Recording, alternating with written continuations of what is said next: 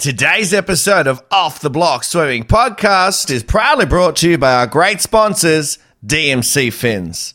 DMC fins are the best training fins in the business. Just have a look around in everybody's kit bag on pool deck, and there's a pair of DMC fins in there. Swimmers, surfers, they're all using DMC fins as their choice of aquatic propulsion. Even superstar Cody Simpson is using DMC fins to help with his training towards Paris 2024.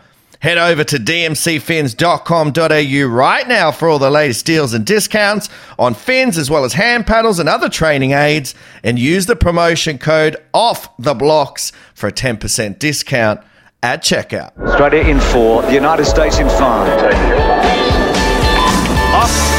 Mackenzie at the bottom. Stubbins above her. Slanger in six. Then to the yellow lane. Henry. Clean start. Mules got into the water quickly, but so did Joyce.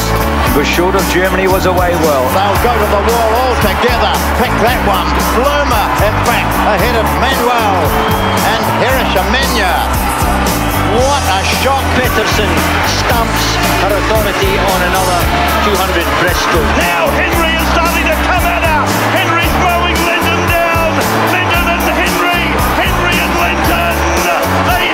Jodie Henry of Australia shading. Jenny Thompson has taken the lead here. The Australians have only won this race once. It was with Dawn Fraser in 1956. Henry's moving away. She's going to win it for Australia. This has been a remarkable last leg. Jodie Henry is going to bring Australia home for what will be yes! victory. Hello, everyone, and welcome back to the Shannon Rollason podcast for another week. My name is Robbie Cox, your host, joined by the man himself, Mr. Shannon Rollason. Freshly shaved head, too. My goodness. Look at him go. He's looking slick. He's looking fresh. Shannon, how are you? Good, Robbie. Yourself? Man, I'm good. I'm Yeah, good. this is my this is my fighting uh, bad bad cop haircut. Elsbeth doesn't like it though. This is the thing. We've got to keep the boss happy at home. This is why I keep the beard all the time. Because as soon as I shave my beard off, my wife's like, "Oh, if I wanted to be married to a twelve-year-old, I would be." And then I was like, "Oh, all right." So then you got to bring the beard back. So just got to watch out, Shannon. You might get in trouble now. Yeah, I said. She said, "Where'd you get that?" I said, "It's the Olympics." She said, "Not till next year." I said, "Yeah, I'm getting ready early." yeah. Oh yeah. Well, bloody blink and we'll be we'll be at it. Um, things are going very very fast. Um, anyway, how's your week been? Yeah, good. Been a bit busy this week. Um, had uh, I'm catching up with Bronte today. I caught up. Kirsten Thompson was in town yesterday. Yep. Um, and uh, it's the first time she's come down, had a look at the program, but we caught up for a couple of hours beforehand. Um, and uh, well, I had oh yeah, had stuff on Monday, so yeah, pretty busy. Next week's a lot better, but this week I've got things to do. Yeah, Things to do is not bad though. Keeps you out of trouble. Eh? I always think that. There's always yeah, yeah, yeah. Well, that's true. Just it depends if it's cost you money. But yeah, when I'm busy, it's it's good. Yeah. Otherwise, when you uh, then you start like last night, for example, I nearly started buying these mats just off online. You know, they're like uh, they they absorb the water really quickly. Oh They yeah. were, oh, mate, they were just looking fantastic. And my wife was like, "What? What are you doing? How old have you become?" I said, "I don't know, but look at it. Just looks really good." Because we've always got like um, when you're out the back and then you come inside, you know, you've always got to put the towel down so you don't, you know, disrupt the floorboards or whatever. Yeah. Look at these things. But that's what happens when you've got time on your hands and you start looking at. I'm looking at try, maybe buying a portable sauna. You know those sauna. Have you seen those saunas? It's basically like a uh, a changing room that you'd see see down at the shops. it's only about 130 bucks, but I keep thinking, I reckon we could do one of those and just put it out in the out in the veranda part, and Yeah, they'll fall over in a strong breeze. which we just had this week. Actually, I was going to ask you, did you get the? We had a high Oh. winds on Friday, Monday night, Tuesday morning. Did you Yeah. get that? yeah, yeah. Not as bad as Sydney, but um, yeah, it's been windy. Yeah, well, yeah, the sauna would have been out on the road. Just the poor old sauna. But yeah, no, um, keeping busy is not a bad thing. Um, mate, we haven't touched on this one for a while. What's the lawn looking like? A lawn update. I always have people asking me about your lawn. Oh, okay. Yeah, good. It's uh we had a we had a week of cold weather, you know, um, and so the days were under twenty, and the nights got down to two and three again. I was like, "What is going on?" Mm. And uh, yeah, I thought it was going to be a hot summer. Everyone was carrying on about, but uh, the uh, yeah, when it's over twenty, it's growing and uh, it's it's looking pretty good. Mm. Well, yeah, we keep talking about this bloody global warming and all different things, don't we? And then I don't know, every now and then just things start like Tuesday morning I woke up and it was dead set like uh I want to say Armageddon type weather, but because it wasn't crazy hot, but it was like 30 degrees and windy. And I was like, well, this isn't, surely this isn't good for anything. And you could smell smoke in the air too. Like you could. Yeah, that was like, it was like that on Monday. Mm. Yeah, no, no, it wasn't. It wasn't good at all. Um, mate, you mentioned um, catching up with Bronte. How's she come back from her, her trip over overseas and the racing over there? I can imagine uh, as fun as it is and as good as she did, it takes a bit of a toll. How how does she come back on that? And then from your perspective as a coach, like how how do you look at transitioning people back after sort of a period like that? Is it sort of just assessing where they're at and then they either just roll back in or you have to adapt? Yeah, so um, well, well, I spoke to her on the Wednesday. Um, she they flew in on the Tuesday night. It was all good, or uh, it might have even been Thursday. I spoke to her, and um, and then I I sent her some programs because she was going to fit do a, just get in the water for a couple of sessions uh, in Sydney, and then uh, turn up for Monday in Canberra. And uh, I get a message um, when I woke up Friday morning. Oh, I'm sick. so um, she was getting a bit better by the time she got here on Mon- uh, for Monday, and so we've just gone pretty light. Yeah.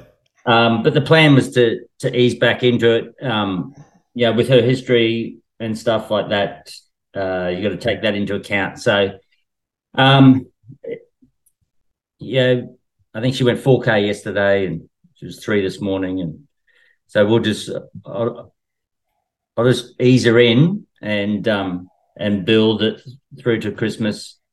Um, but yeah, I'm catching up with her today. Go through a bit of that, but mostly debriefing off World Cup. So yeah. See that happen a lot, don't you? Um, I remember talking to a few of the swimmers after World Champs, and they'd gotten sick at the end of the week, basically yeah. just as they they'd gotten home. Is that just due to sort of the the overload of work through the week? Is it a, a build up of stuff? What What do you think is sort of the main cause for people? Because it it obviously isn't random. It seems to happen quite a bit to these guys. Yeah. Thankfully for them, at the end of the week, so it's not you know luckily during the week where they've got to be performing. But is it just yeah the overload of work and and stress yeah. on the body or? Well, it's the, it's the stress of the competition mentally, um, physically. You know, it depends on how much you're racing, but um, yeah, these days with the amount of relays, there's quite a bit of racing. Um, so it's a, it's a mental stress.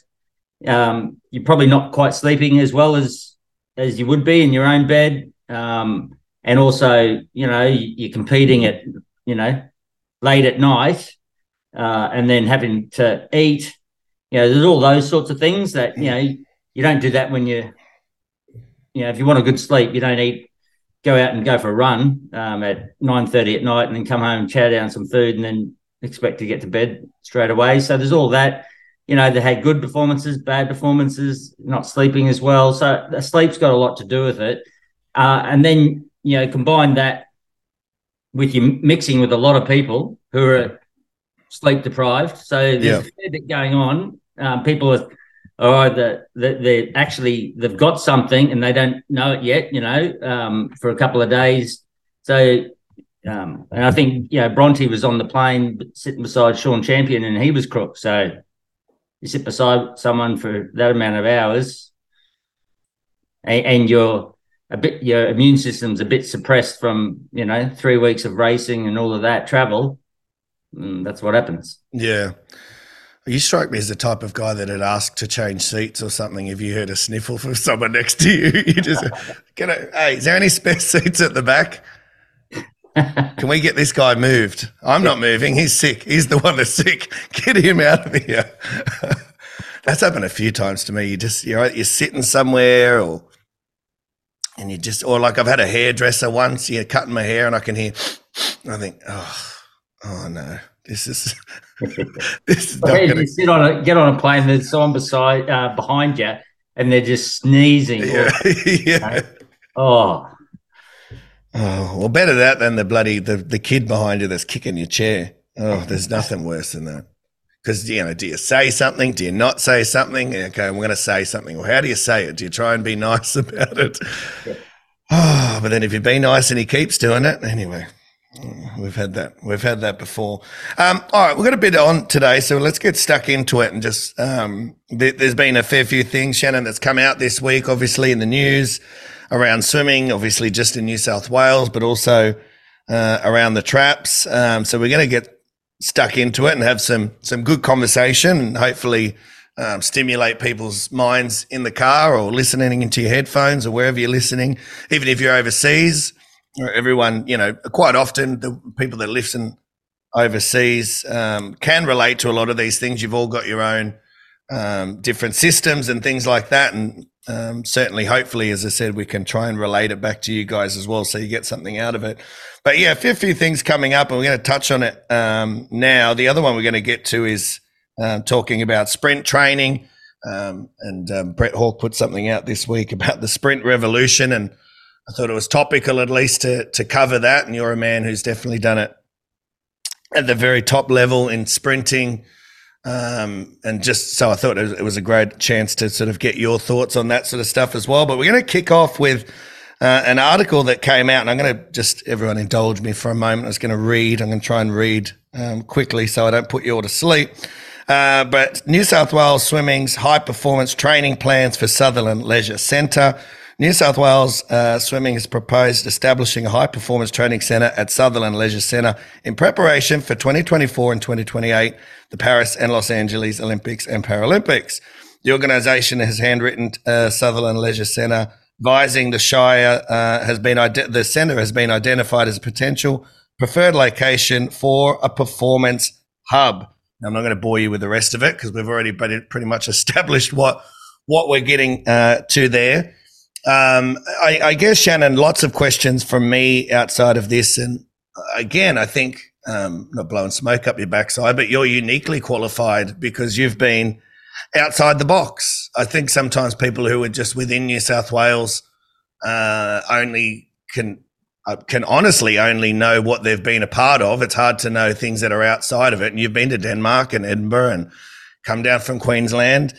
Um, you're down there in Canberra. That's a different culture in itself as well down in Canberra. So um, I, I thought perfect timing to to touch base with you. You mentioned that you had a chat with Kirsten Thompson as well um, for a couple of hours, um, so people can connect the dots there as well. Um, question: Performance hubs. How how do they best work? Do you think? There's no doubt around the world there's different performance hubs, and we see up in Queensland there's different ones that that are working really well.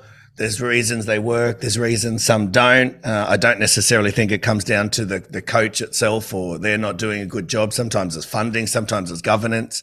Sometimes it's it's lots of different layers. Um, as I said, you can speak on it, and I've got a few questions to come off the back of this. But firstly, um, let's go back to the Sutherland Performance Hub. Good idea, bad idea. good idea. Yeah, I think, um, like you say, I've worked in a lot of, uh, you know, different environments. Um, so, uh, you know, from club, AIS, high performance training center in Denmark, um, back to club, you know, in Canberra, um, university in Edinburgh, um, which was basically like a high performance Yeah. model. Um, and then my current role in the ACT hub. So um, that again, you know, when we kicked off, we had one swimmer. You know, uh, it's not funded like a, you know, the Queensland hub models, which are funded, you know, largely by swimming QAS. I think a a lot uh, with their um, sports service providers and all that sort of stuff. And then And then we've got Miss Gina Rinehart up there giving some cash now too. Yeah, so I don't know whether that's where that money goes, whether it's just Queensland. I think it is more of a Queensland thing. Um, but yeah, they're, they're fully funded those those style programs. So mine, uh, I wouldn't say it's fully funded. You know, like uh, I certainly haven't got an assistant coach. Um, yeah. So, uh, you know, Ad- Adam's program's more in line with uh, at the SOPAC, more in line with the Queensland styles. So I think you know the one in um, the Sutherland's needed uh, just in that that area, um, and I think that's not to say, you know, Sydney's had a problem for a long time in moving around, mm. um, and once a city gets to a certain size. I actually don't think it's conducive to high performance because of, of that inability to get around it. And, you know, Brisbane, back when I was there at Chandler days, you could train anywhere you wanted. Yep.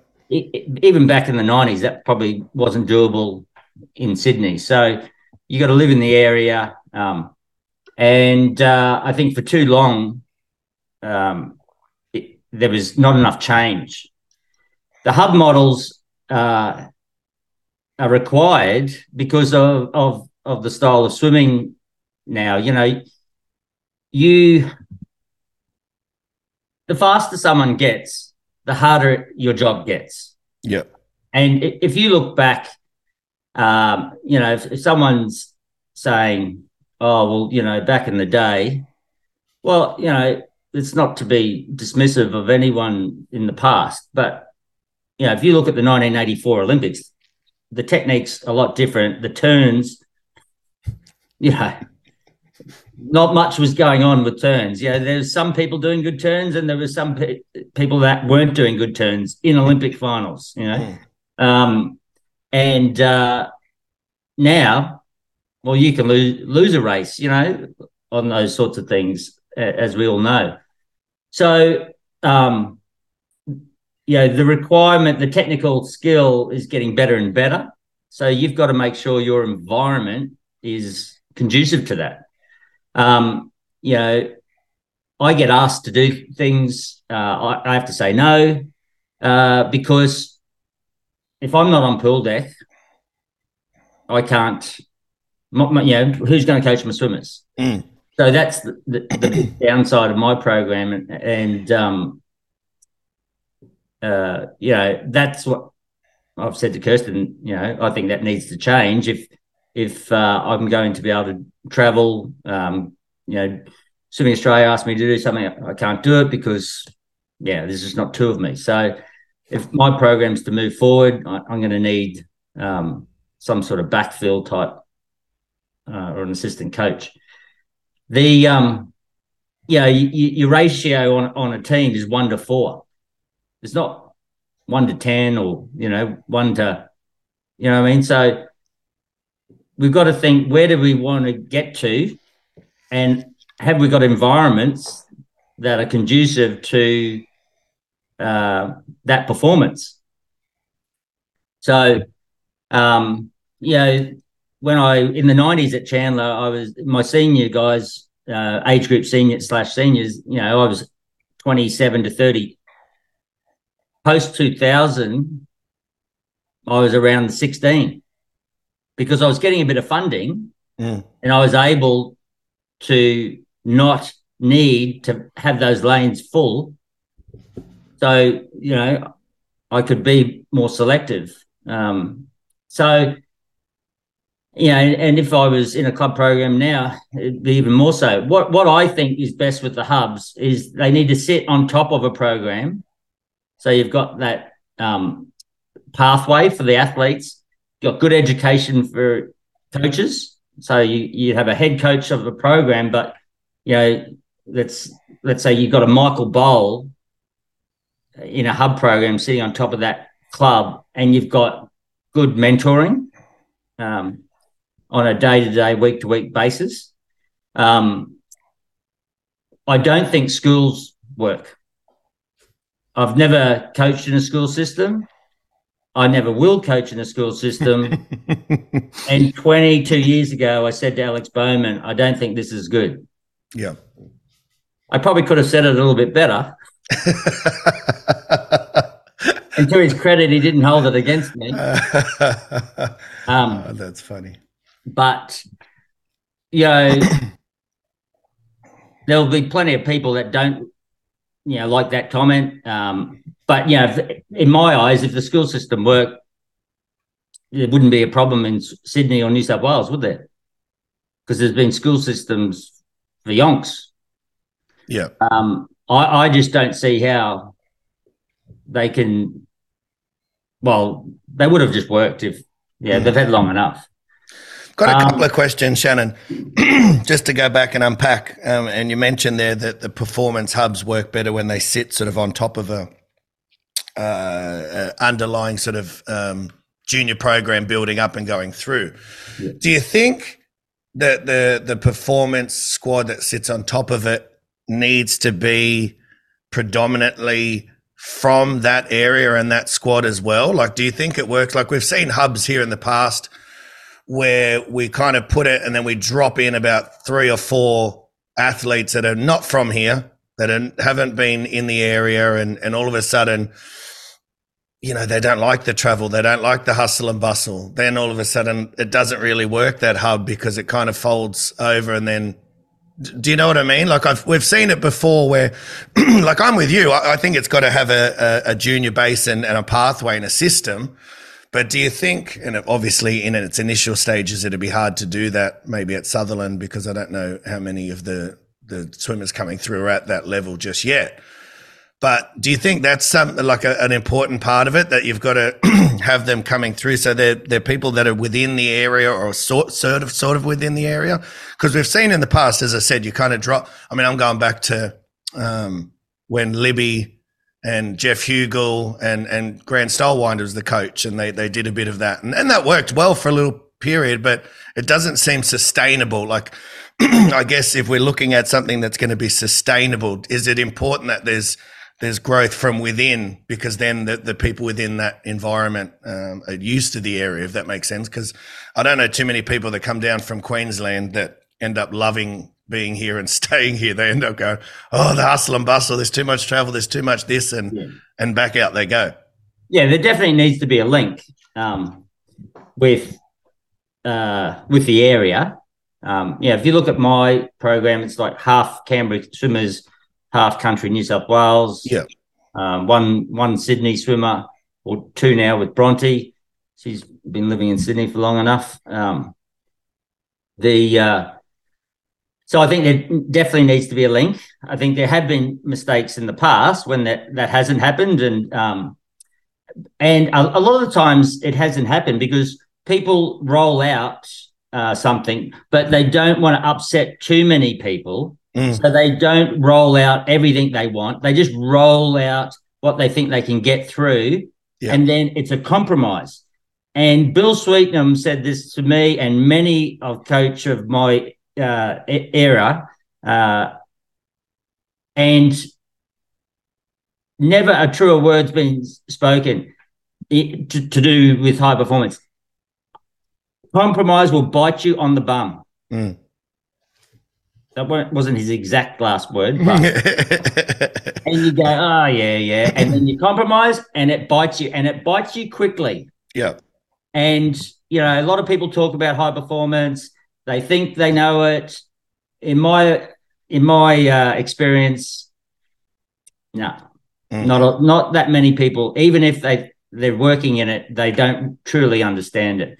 And you know, if there'll, there'll, there'll be coaches that are upset with another, you know, that they're probably upset that, you know, my program exists, whatever.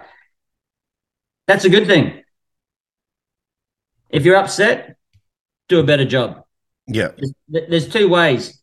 You, you can, yeah, walk out of the uh, meeting I had with Alex Baumann in 2001 and when I'm going to effing show that, effing, you know, and I just coached better. Or you can walk out crying. yeah, Which coach are you going to be? yeah, You know, um, you know, Don Talbot would say things to you, and there was two reactions, and he would say things, and he wanted to see what the reaction was. yeah, yes, and if you reacted the way he wanted, you, you got a tick. yeah, You know, it was a test. Fat cats don't fight.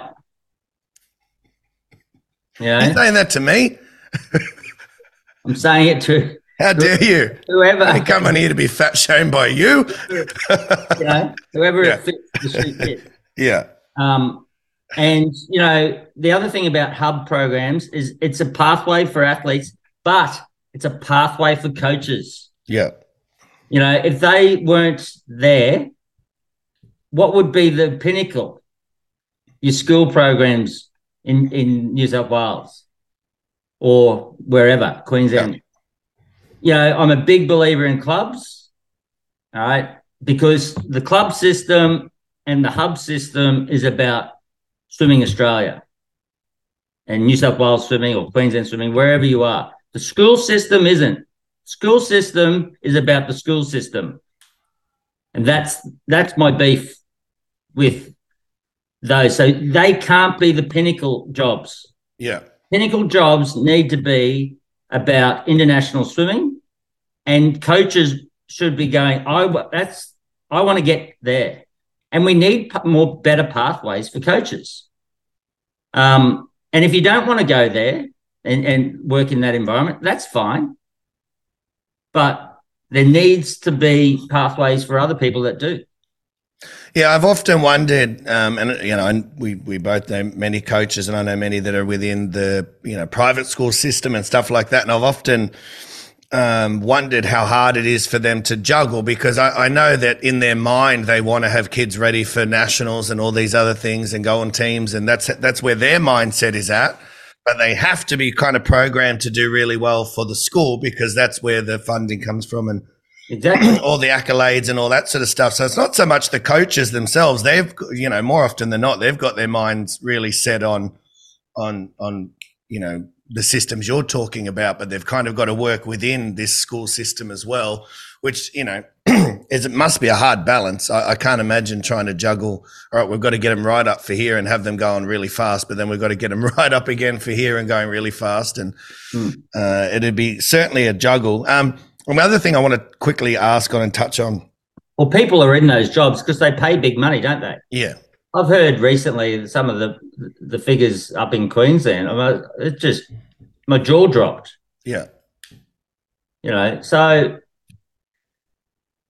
the like, like a lot of things these days, and we've got athletes like this. Everyone wants their cake and they want to eat it too, and they want that and they want this, and you know, we can't have everything. yeah. Got to make decisions.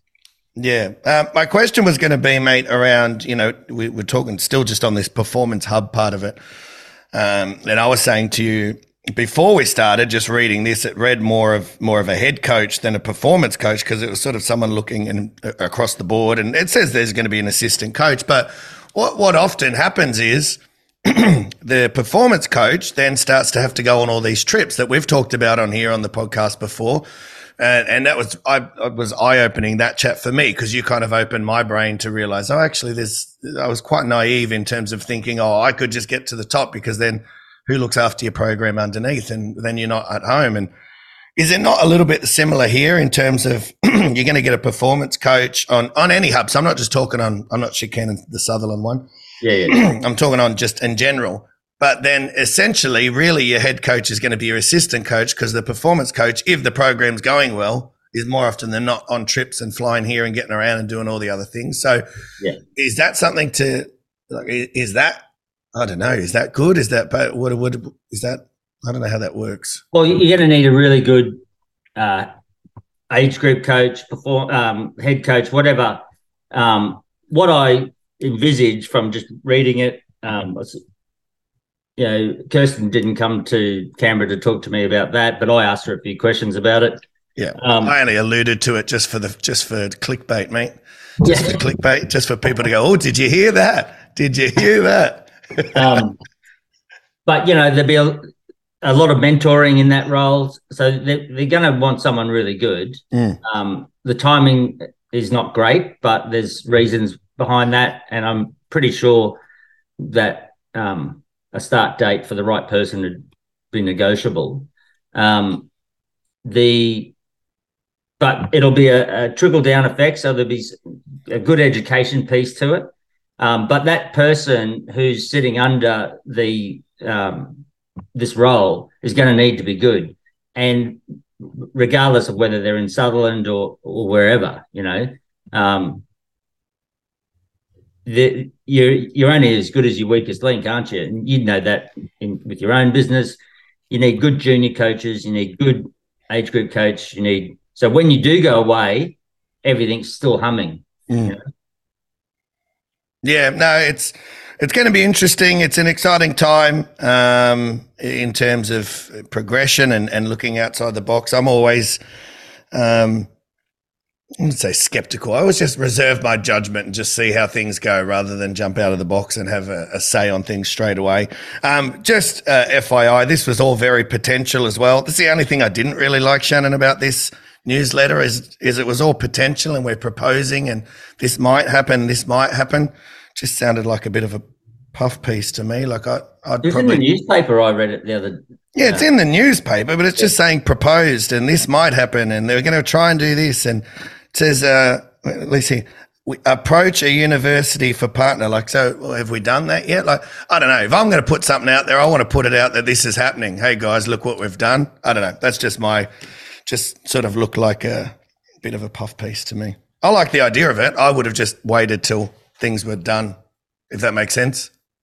Oh yeah. Well, Laura Laura sent me the article that was in a newspaper somewhere. So yeah, that's in the newspaper, but that's what I mean. Oh. It's it just keeps saying proposed, and we're yeah. proposing this, and yeah, it's it's good ideas. I like it, but I like is it going to happen? I've been around too long now to know that there's lots of ideas and there's lots of proposals. I'm assuming you've had many conversations and coffees about ideas and proposals that you go, well, there's another one that didn't happen. So, no, I think this will happen. So. All right. So, well, that's again, this must have been a good coffee. Uh, all right, let's get to the next uh, piece of business today. Um, now, I, I, mentioned earlier that um, uh, just coming across Brett Hawke's um, page earlier this week, and he had screenshotted um, something that obviously had been circulated out to the coaches, Shannon, on, on email um, about the uh, talent ID camps and having to do the 2K time trial um, before the commencement of a camp that's just happened.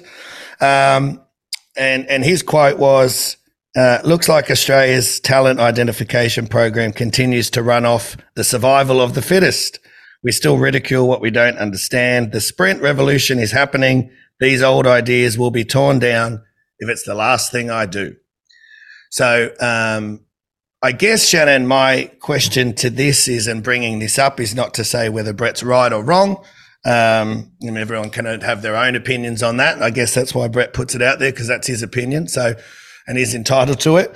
Um, for me personally, I wanted to get your take on it because you've had some great success in in sprinting uh, and here in Australia. And um, you know, correct me if I'm wrong. I'm pretty sure we did pretty well at the last World Champs in sprint events, and so I'm just putting that out there. I don't think Swimming Australia was was doing that bad, and continuing to develop and produce talent. But yeah, my question more to you was. Um, do you uh, is there a part of what Brett's put there that, that you agree with? Is there a place for the 2K time trial still? Is there a way to do it uh, in different ways and differentiate between like should we put in and I, and I get that like there's you know there's two sides to every story. So I certainly get the not need to be having certain swimmers you know get thrown up and down for a 2k for time. What's your thoughts on firstly just sort of that blanket statement and then the 2k time trial? Um yeah well the 2k has been around for a long time. Um and so uh, sprinting in this country has been good for a long time. Hmm. so, um, uh, you know, we're probably coming up to about 25 years now, uh, getting close to it anyway. So, you know, um, I, have used it a lot. Um, I haven't used it since, um, you know, why do you use the 2K for time? Um, the, yeah, why do you use any set? So you've got to have a, a reason behind. Um, and as, as, a prominent sports scientist said to me when I was quizzing them a couple of years ago, um, and he said, "Well, any set's good as long as you. It all depends on your reasoning behind it. What's your outcome? What's your objective? What are you trying to achieve?" Mm. So, um, you know, I, I was doing 2K for times. Um, I think the last time I probably did it would have been in Edinburgh. I, I did it with um, when I was in uh, Denmark uh, with Rega, Jeanette, the, the, whole lot of them. I used to go 3K with Pal uh, Joensen, the 1500 meter boy Yeah. um, from the Faroes. He was like 33 minutes for his 3K. Um, Pernille Blume, um, she went under 24 minutes. It's pretty quick. Uh, that's before anyone knew who Pernille Blume was. So, uh, you know, and in that Olympiad, she won the 50 free. So, um, so, um, you know, Jodie did them, Alice did them. Uh, but there, there's other other ways to do it as well. So Yeah. and I've talked about this a hell of a lot. Um, I use the old Doc Counsilman uh, five ones test Mhm. right? So that's uh, um, you know, my current group. That's what they do. Um, they uh, they do a good job. You know, it's like any test. They're normally pretty hard, and you can't just keep throwing the same thing at people. You know, everyone. You know, human nature. A test is only as good as as the application Yeah. from the people that are doing it. You know, um, just like any set is only as good as the people who are doing it. So, uh, but the the Doc Counsilman one, I like, I prefer it um, because it's all over in seven minutes. So, um, uh, so and, and and you know, I'm looking for uh, my A2 speed. Um, and when I was doing the 2K for time, you know, it had to be done evenly, evenly swum. Uh, and I, again, I was looking for A2 speed then. So, you know, one of the things, um, you know, we did the five, you know, people argue about is it five 200 step test? Is it seven 200 step test? Uh, then you've got the Jan Olbrecht test, um, the five, uh, the five ones that that I'm doing, the Doc Counsilman one, um, and the 2K. And it's funny, um, Matt Trodden from Edinburgh um, looked at, he, he gave, because I never did, I've never done the Jan Olbrecht one, but he, he used to do that sort of stuff. And when he took over my guys uh, from when I came back to Australia, he gave them the Jan Olbrecht test, and the result came out the same. Okay. You know, Yeah. yeah. A2 speed. So, you know, I, I think if it's a decent test and it gets to your A2 speed, whether it's which yeah, pick your poison and you, you're going to come up with a pretty similar result. So, um, whatever your preference is. So, Yeah, well, I, I guess that's the point of bringing this up too. Is as I said, not to say whether Brett's right or wrong. It, it's more just to provoke that conversation of is there different ways to do it, and could we be differentiating? Um, I'm assuming he's talking more about the, the sprinters and the 50 meter sprinters and stuff like that, and in there and their need to do you know two Ks and stuff like that. Um, but yeah, your five ones certainly would still sort those guys out. Yeah. So, you know, at, at the end of the day, um, you know, my philosophy is is is training in the right zones so that you can get up and sprint. And um, you know, I spent the first two months with Bronte Campbell telling her to slow down. Yeah, So, um, yeah, but she's going, oh, but it's so easy. It's such a slow time. I'm, yeah, and it's still too hard for you. So, yeah, um, so yeah, so if you understand, um, you know, and you've got your week plan, and you go, all right, we want to do this on Wednesday. I've got to make sure on Tuesday morning or Monday afternoon, I'm not doing something that's going to take away those. That sort of discussion and thought process and all of that is, I think, is more important than whether you're doing a two k, five ones, Jan Olbrecht, seven twos, blah blah blah blah blah. Yeah, I um, uh, yeah, and I guess the other th- reason to to bring that sort of stuff up too is, and we're talking about, as I said in there, the sprint revolution. For me, um, a lot of the listeners to our podcast and a lot of the people that are consuming even Brett's product are not high elite performance coaches. They're age group coaches, they're development coaches. Is it important, do you think, for people to still understand that there's there's still very much our capacities to be building and developing? Like there's no doubt, you know, touch on Cam McEvoy if we want, because he's the 50 meter world champion at the moment.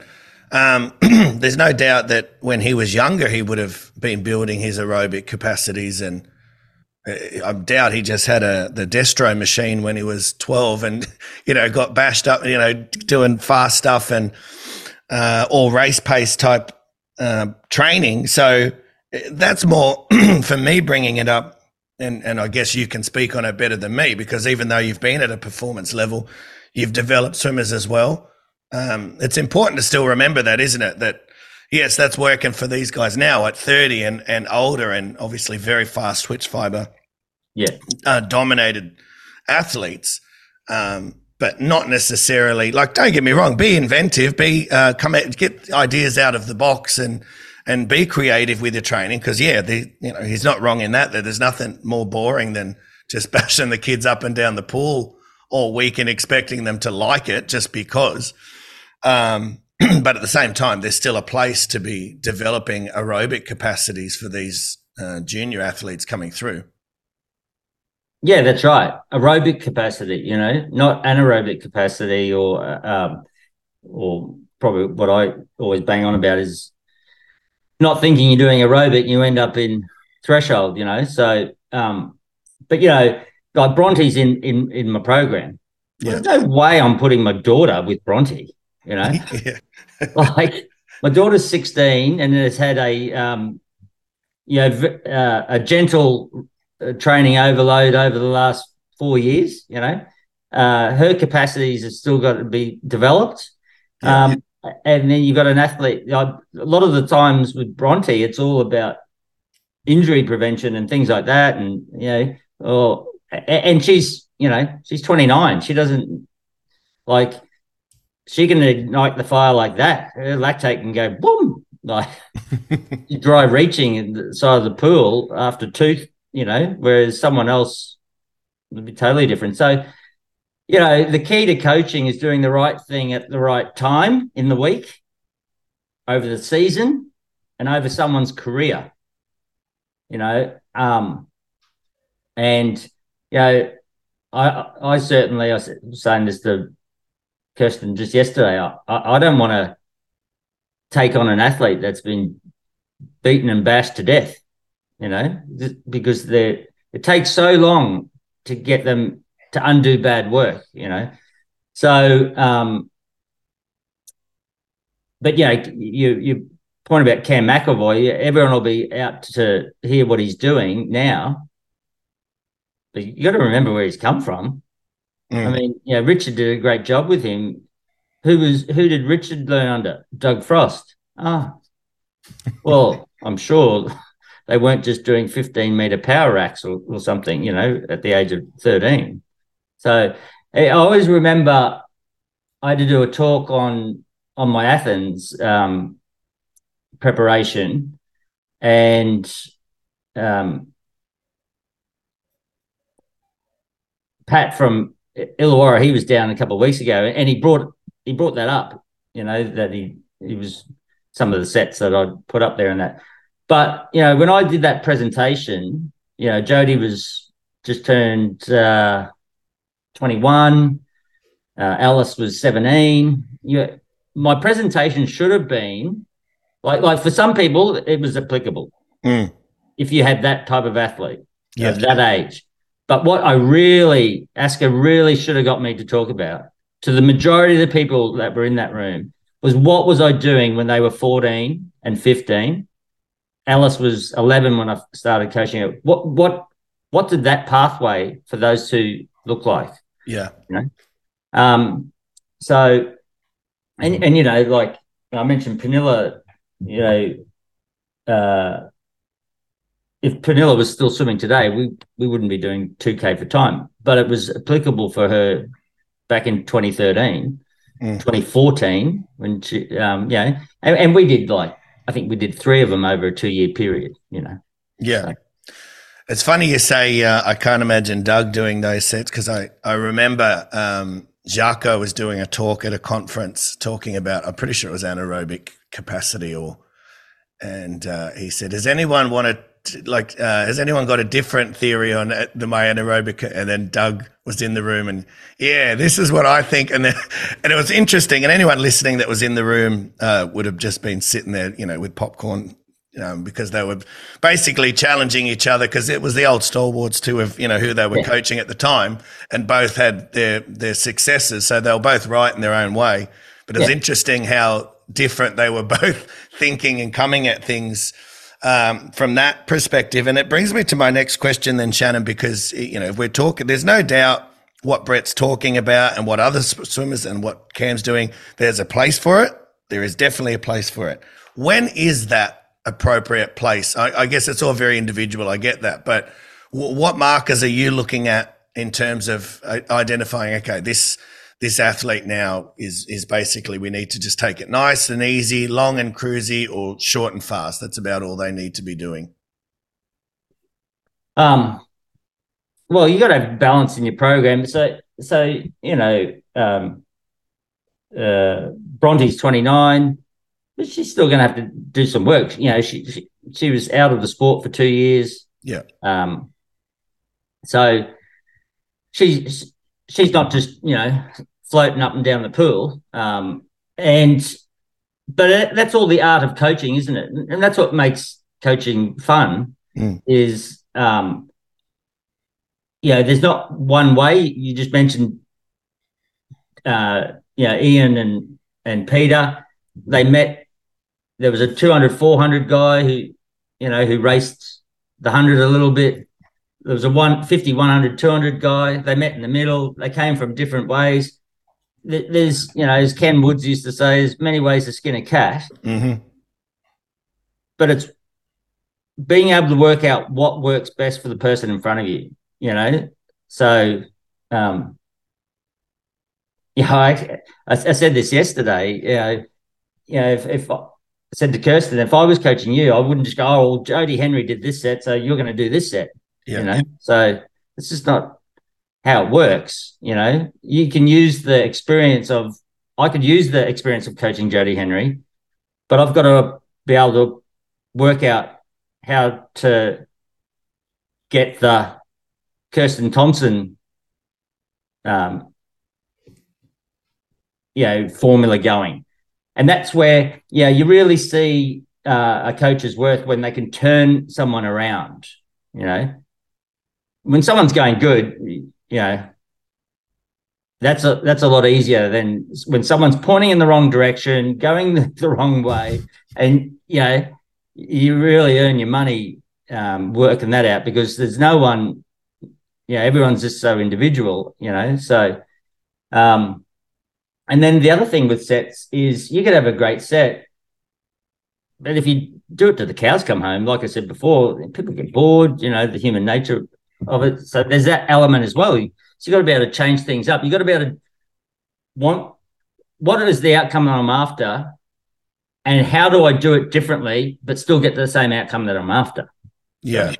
Um, yeah, Yeah, it, it, it's an interesting one. And, and as I said, that's why uh, I brought it up today because, as a blanket statement, obviously, um, that post probably would have ruffled a few feathers. But what, I, what I'm assuming he wanted to do as well was create some conversation, which it certainly has. And, we're, we're talking about it today as well. Uh, which is only a good thing. I think um, challenging people's thoughts and processes and all that sort of stuff, as you said, even just going back to the hubs, is a is a good thing. If you're getting challenged to think more, and um, you know, it might just be justifying your own thoughts and and sort of solidifying that, and then you're going right, sweet, yeah, all right, that that sounds good, it works, good, go with that yeah, because a lot of the time people get challenged and they, they don't have the, the comeback. It's, oh, we, we do it 'cause- because we, we've always done it. Well, what Yeah. does that mean? Uh, well, just just what we do. You know what I mean? So, I don't mind being questioned in, in things, and I guess in in again in his way with that post, it's questioning. Is there different ways to do it? If people come out and go, no, we're doing it for X, Y, and Z, and that holds up, well, then sweet. It, it is what it is. Yeah. The um, yeah, you, you got to always um, you got to get all the facts. You got to look at you got to know the history of the athlete. Um, you know, when I went into Denmark, I was more blindfolded than I've ever, ever been, uh, and I quickly worked out that I didn't know what these people had done, and yeah, I, yeah. You know, in the past, because just because I hadn't been on the ground there, you know, um, if you're going to take on one of my swimmers, is here in Australia, you're going to know, you know, because you've been around, you've seen, or you've heard, or you know. So what I, you know, and, and the same with even with Bronte, and I spoke to Simon a lot you got to know what the athlete's done in their background. You got to know the history before you make the decision of where you're going to take them. Mm-hmm. You know what path you're going to go down. So you've got to have all the facts as as much information as you can, and th- that will help you make the right uh, decision going forward. So, um, yeah, no, it's good advice, and I, I think the other thing that I I try to do here on the podcast with you, and when we do off the blocks, is um, just again keep reminding people that a lot of the times these conversations that we've had, and a lot of the conferences you go to, and you mentioned it before, is all about the high performance. Oh, they wanted to know what Jodie yeah. and Alice were doing at the top end. What they should have been asking was how we develop them. And I think that's again why I bring up that quote about the sprint revolution and that sort of stuff is because I think sometimes people can get enamored with this idea of coaching at that higher level that they forget that there's a lot of development and work and hard bloody work that goes into getting to that point. Everyone yeah. wants the bickies at the top, but there's a lot of there's a lot of uh, slugging away and and different thought process that goes through, right?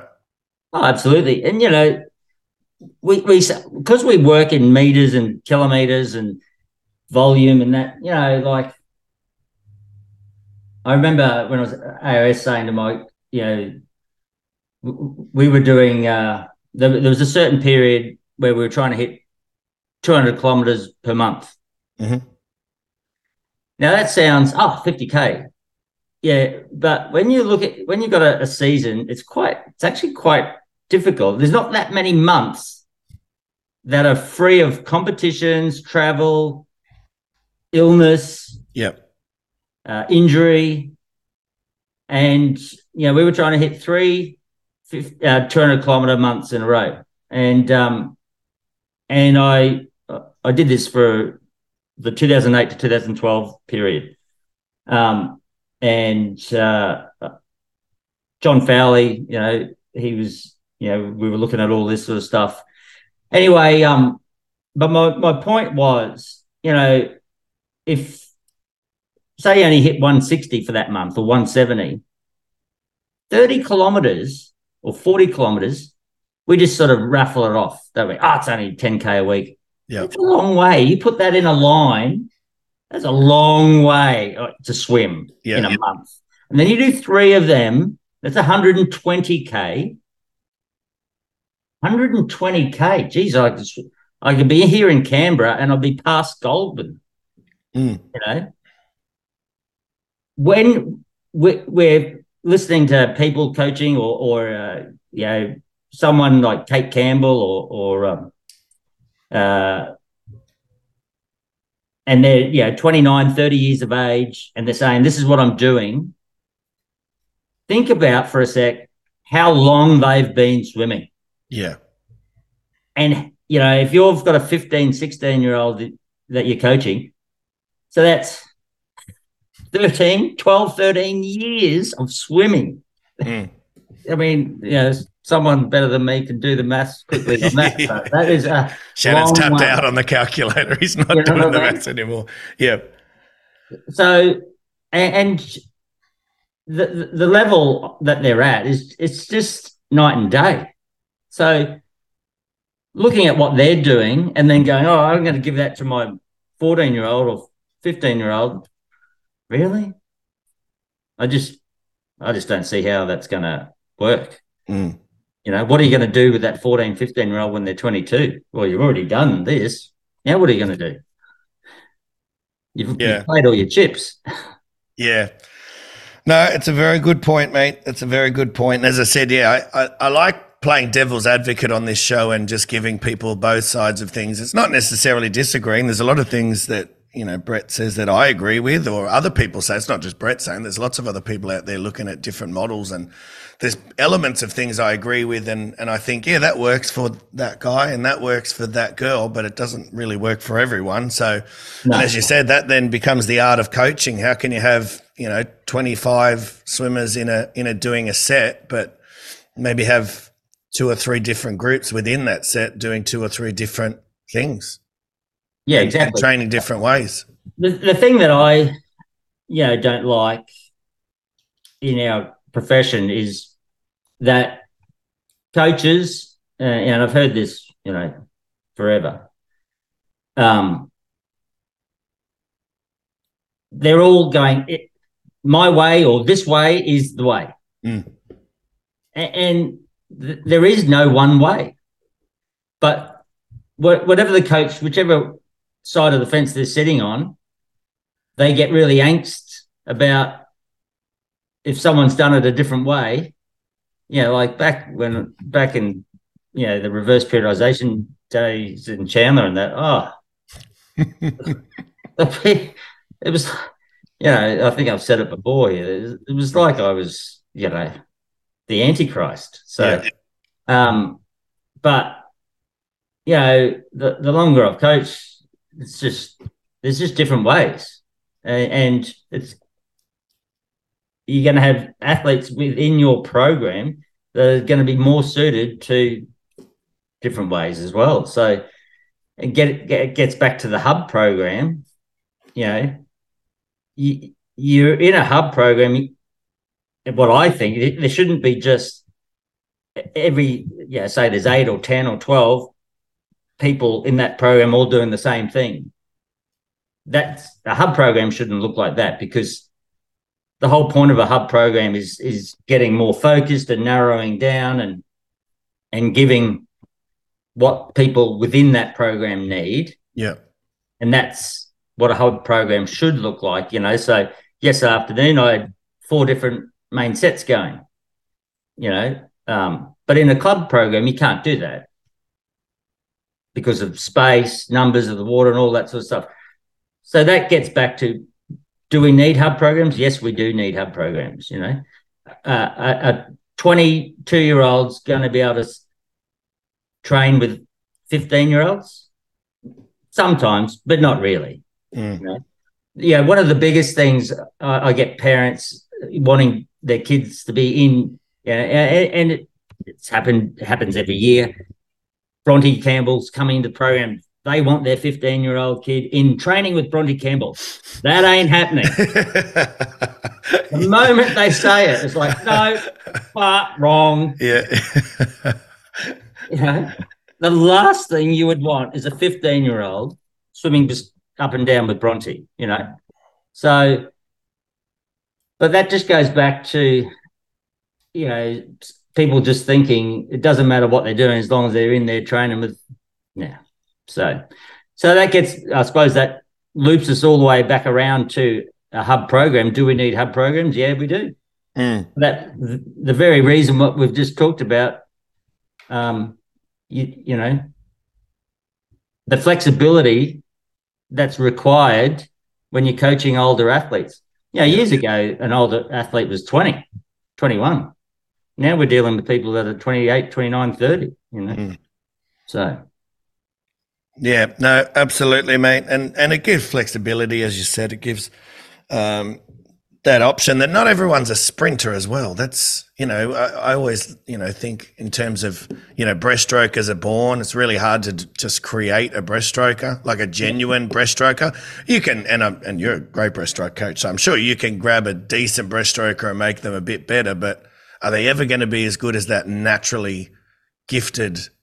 Yeah. Does that make sense? And I think sprinting is very much the same, and especially here in Australia, sometimes you know there's there's far more sort of middle distance and distance swimmers than genuine out and out sprint beasts. Do you know what I mean? So Yeah. I always think those hubs, as you said, gives that opportunity to to differentiate and, and give different. Ch- yeah, but I agree. I agree. It's just the setup, and I'll come back to that again when we talk about the hub. Just how does it get set up and what's the foundations it's on and all that sort of stuff. I think in principle, you're absolutely right. It's just for whatever reason we've sometimes lacked that um, application and and getting it all in and getting it right. So um, Kirsten's doing a great job, and I've no doubt that she'll be really looking at that and making sure that the foundations are there as well, so it doesn't topple over at the top.